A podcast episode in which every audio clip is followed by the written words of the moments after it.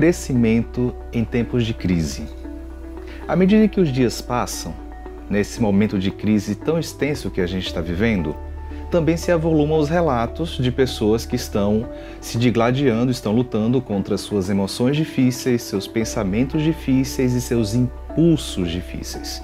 Mas hoje eu gostaria que você tivesse um olhar um pouco mais atento junto comigo à sua própria experiência. E para isso eu gostaria que você pensasse junto comigo qual tem sido a principal experiência psicológica difícil que você tem enfrentado nesses dias. Tem sido ansiedade? tem sido uma tristeza, tem sido uma sensação de descontrole contínuo, tem sido um impulso de compulsão com relação à comida, com relação à pornografia, tem sido pensamentos que têm te assombrado nesse tempo? Como é que tem sido essa sua experiência psicológica difícil que nesse momento de crise tem sido tão avassaladora?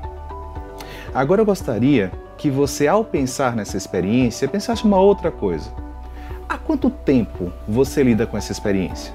Porque eu sei que nesse momento de crise você está vivendo ela de uma maneira mais intensa. Mas será que realmente você começou a lutar com isso há pouco tempo? Faz apenas dois meses? Ou você já lida com essa experiência há mais tempo? Quem sabe um ano? Quem sabe cinco anos? Quem sabe dez anos? E não se assuste se você perceber que você já luta com essa experiência psicológica difícil desde que você se entende por gente. Porque me parece que é isso que normalmente tem acontecido. Ué, mas e o que, que a crise faz então? A crise faz com que essa experiência psicológica difícil seja mais visível. Esse momento em que às vezes a gente está trancado dentro de casa, dia após dia, todo o dia, com os nossos familiares, ou então que a gente está em um ambiente de trabalho extremamente mais ansiogênico, essa nossa experiência difícil, que a gente já sabe que lida com ela há um bom tempo, ela tem se tornado maior e ela tem se tornado mais explícita.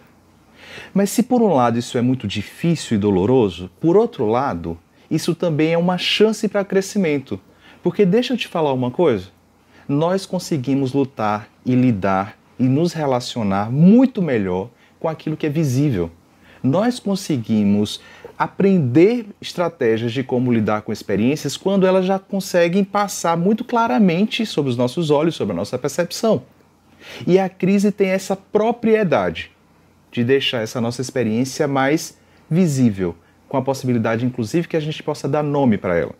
E para falar sobre isso, sobre essa relação entre uma experiência psicológica mais contínua, mas que se agrava em tempos de crise e que a crise tem essa propriedade de nos ajudar a ver com mais clareza, eu gostaria de te lembrar um trecho do Evangelho de João que é normalmente chamado de A Pesca Maravilhosa. Fala sobre Pedro. E aí eu queria te lembrar um pouco do perfil psicológico de Pedro. Quem que era o Pedro? O Pedro, primeiro de tudo, ele era o dono do barco. Sabe, ele não era só um pescador. Antes de Jesus conhecê-lo, conhecê-lo, ele era o dono do barco. E aí Jesus o encontra, e, e, esse rótulo, grava isso em tua mente, o dono do barco, acaba acompanhando a vida de Pedro. É uma marca dele. Porque ao longo do tempo, com os outros discípulos, ele também é o dono do barco. Ele também controla as coisas, ele diz como as coisas deveriam ser. Pedro é aquele cara que, quando Jesus está falando sobre os momentos difíceis em que ele seria abandonado, Pedro diz: Olha, se todo mundo te abandonar, eu não te abandono. Pedro é aquele que gosta de ter o controle das situações a tal ponto em que ele quer dizer a Deus como Deus deve agir. Então ele chega para Jesus e diz assim: Jesus, sabe aquele seu discurso de que você vai morrer e tal? Não fala sobre isso, não. Assim, não é legal. Para o seu marketing pessoal não é uma coisa muito boa. E Jesus repreende Pedro, mas nota que Pedro é esse cara que ele gosta de estar no controle da situação. Mas normalmente pessoas que gostam de estar no controle da situação também lidam com uma experiência psicológica difícil que é o medo, que é o medo de lidar com situações em que não se tem um controle ou que se tem uma incerteza muito grande. E tem um momento da história de Pedro com Jesus em que essa experiência que ele vai lidando sim ao longo dos três anos em que ele caminha com Jesus, em que essa experiência se torna extremamente mais visível. Esse é o momento da crise, porque a crise se instala na vida de Pedro. Chega aquele momento em que Jesus é preso. Chega aquele momento em que Jesus ele é traído.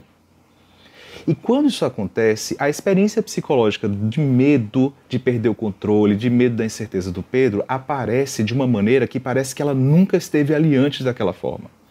E Pedro se depara agora com a situação em que ele está num pátio, o mestre dele está preso e alguém está dizendo para ele: Você amigo dele, você estava lá também. E o Pedro não sabe o que fazer com aquele medo e com aquela angústia, e ele começa a reagir. E a Bíblia diz que Pedro chega ao ponto de praguejar e dizer: Não conheço, não, não tenho nada a ver com ele. E aí Pedro nega Cristo três vezes. E Jesus, depois disso, é morto. E a crise agora é consolidada. E os dias passam e a crise continua lá. E eu imagino que essa experiência psicológica do Pedro de lidar com a sensação de certeza, de ausência de controle sobre as coisas que virão, vai se agravando, vai se agravando, até que tem, chega um momento em que o Pedro está sentado junto com outros discípulos de Cristo e ele decide que não vai mais lidar com essa sensação de descontrole. E ele assume, agora eu vou resolver. E o que é que o Pedro fala? Eu vou pescar. Mas lembra, Pedro é o dono do barco. Assim, ele não é um cara que ele simplesmente, simplesmente fala, eu vou pescar. Ali é praticamente uma ordem de comando. E ele diz, eu vou pescar. E os outros se levantam, nós vamos com você. E aí chega um dado ponto em que eles não conseguem pescar nada. E lá, enquanto eles estão lá tentando se virar para poder não lidar com essa angústia toda, tentando fazer aquilo que eles sempre fizeram antes de conhecer a Cristo, Jesus aparece. E aí você pode ler a história com mais calma, mas Pedro, ele está sem camisa, ele está sem roupa, no barco pescando, e quando ele percebe que provavelmente ali era o Cristo à margem, ressuscitado, o chamando, a primeira coisa que Pedro faz é que ele coloca a roupa.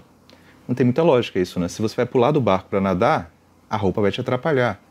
Só que é como se fosse um símbolo de que Pedro que tinha abandonado um pouco a sua identidade, a sua nova identidade, a sua nova missão, a sua nova coragem de lidar com a sua própria experiência e tinha tirado essa roupa, agora coloca de novo, vai encontrar Cristo. E Jesus ali, ele faz com Pedro o que eu acho que nós temos que fazer nesse momento de crise ele ajuda Pedro a ver com mais clareza qual é essa experiência psicológica difícil. E se você acompanhar comigo, no capítulo 21 de João, no verso 18, tem escrito assim: Isso é Jesus falando com Pedro.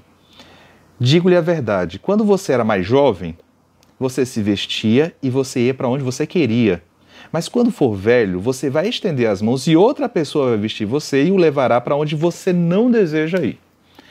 Jesus sintetizou aqui todos os medos, os piores medos de Pedro. Aqueles medos que sempre o acompanharam, mas que no momento de crise estavam ainda mais fortes. Pedro, você vai precisar lidar com a ausência de controle. Quando você era jovem, você se achava poderoso, você achava que você colocava suas roupas, você se vestia, você dizia para onde que você ia. Mas Pedro, estou te sinalizando de que agora e daqui para frente, à medida que for é, envelhecendo, outra pessoa vai te vestir e inclusive vai levar você para onde você não quer ir, você não vai ter o controle.